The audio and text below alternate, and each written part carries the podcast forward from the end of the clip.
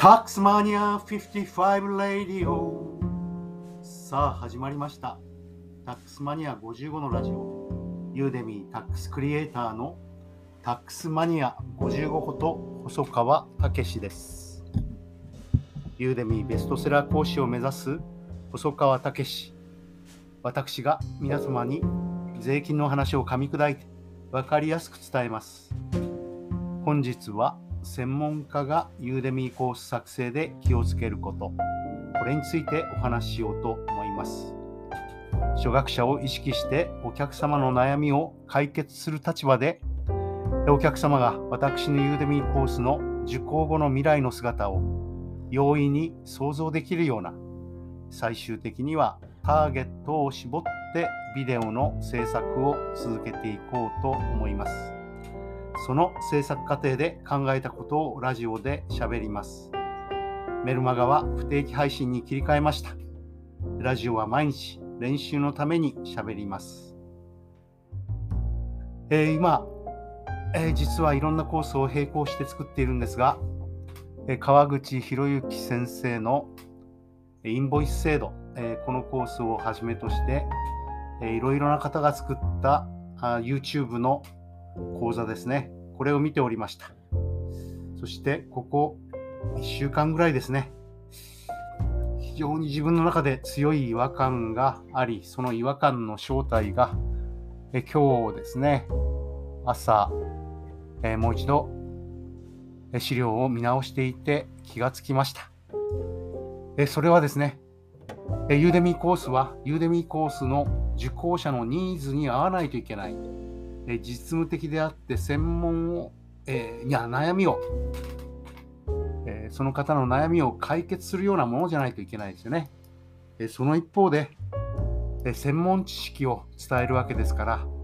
えそこからあまり離れては、えいけないというところもあると思います。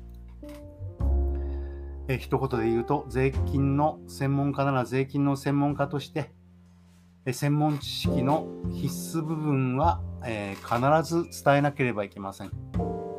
で。これをやっぱり怠ってしまうとですね、YouTuber の方々のように間違ってはいないけれども、それはちょっとまずいんじゃないのという話がいっぱい入ってくるのだと思います。えー、例えば、えー、ビジネスを始めた場合は、え、ビジネスを始めましたというのを、え、税務署に届ける必要がありますが、それは事業所得の場合届けるんですよね。え副業でいつ辞めるかわからないものを届けるのではありません。でそこら辺を勘違いしてますと、えー、赤字は全部引けるよとかですね、車の、えー、事業部分は引けるよとか、えー、いいとこばかりを伝えて、否認された時の怖さが伝わらない、重要部分が伝わらないということかと思います。消費税にお話を戻します。消費税の話であれば、まず第2条に定義があって、個人事業者は事業を行う個人を言いますし、事業者というと、個人事業者と法人を言うんですね。法人は全部事業者なんです。そして資産の譲渡等、これが内容的にどういうものかというと、国内で譲渡したもの、そして対価を経て譲渡したものでないと消費税の対象にはなりません。そして、輸出免税の話に加えて、保税地域から引き取られる外国貨物もその対象になってきます。こういったことはやはり定義を含めて入れていかないとですね、大きな誤解を招くということになると思うんですね。えー、消費税の貨物の課税の対象は事業者が国内で起こった行った、えー、資産の譲渡等これを事業として行うわけですからお給与、えー、これが一般消費者には一番大きいと思いますがお給与は課税の対象外、え付加税になっております、え付加税と非課税のえ区分というのも、えいずれは、えいろんな方に重要になるお話ですので、印紙とか切手が、え非課税、え、土地や有価証券の譲渡が非課税、そしてお給与はアウト・オブ・スコープ、付加税という話はですね、やっぱり入れないといけないのでしょうね。こういったところが YouTuber の皆さんの視点には欠けているということかと思います。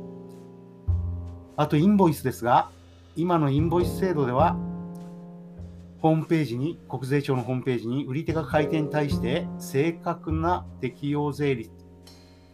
消費税等を伝えるものであると、このように書かれておりますが、えー、もちろんこれは正しいんですが、インボイスとはもともと貨物の送り状のことで、えー、他国に品物を輸出するときを含めて、その中身を説明する書類としてヨーロッパで広く定着しているという話をやっぱり入れなければいけません。ヨーロッパは国境が狭いですから、いつの間にやら国内取引もですね、インボイスが当たり前になってきたということですよね。そして、それからインボイス制度の概要ということで、国税庁のホームページの中身に入っていって、適格請求書インボイスとは、売り手が買い手に対して正確な適用税率や消費税額を伝えるものですと。こういうふうにしていかないと、えー、何が何やら聞いてる人、見てる人にはわからないような気がいたしました。そして売り手側、買い手側、えー、これには、えー、様々な、え、縛りが出てくるわけですが、その説明の前に、今実は区分記載請求書というのが、えー、実はもう施行されていて、それに登録番号、適用税率、消費税の額の記載が追加されたものがインボイスであると。ここもこの3要素というのが重要ですよね。そして付け加わった要素の中に税込みであるか税抜きであるかが入っていない。つまり税込みであるか税抜きであるかは当事者に委ねられていて、そして特別法でですね、相手の、えその品物を購入する人が消費者である場合には税込みで、え記述しなければいけないというのがですね、え今年の4月から入った。あそういったことも、えしっかりと伝えていこうと思います、え本日のお話まとめておきたいと思います。ユーデミーコースを専門家が作るときに気をつけなければいけないこと。えもちろん聞いている方の悩みを解決する、そしてえニーズがないと売れないわけですが、えそれと同時に最低限伝えなければいけないということがあるはずですね。専門家として私は税金の専門家ですから消費税の定義、えー、どんなに冗長になってもやはり大元の定義は掘り起こしてこれはこういうことですよということを伝えなければいけないと。YouTuber の皆さんの分かりやすいえ、でも危ない説明を聞いていて、そう思った次第です。それでは頑張って、えー、様々なコースですね。えまずは交際費、そして、え今お話している消費税、そして、え苦労しております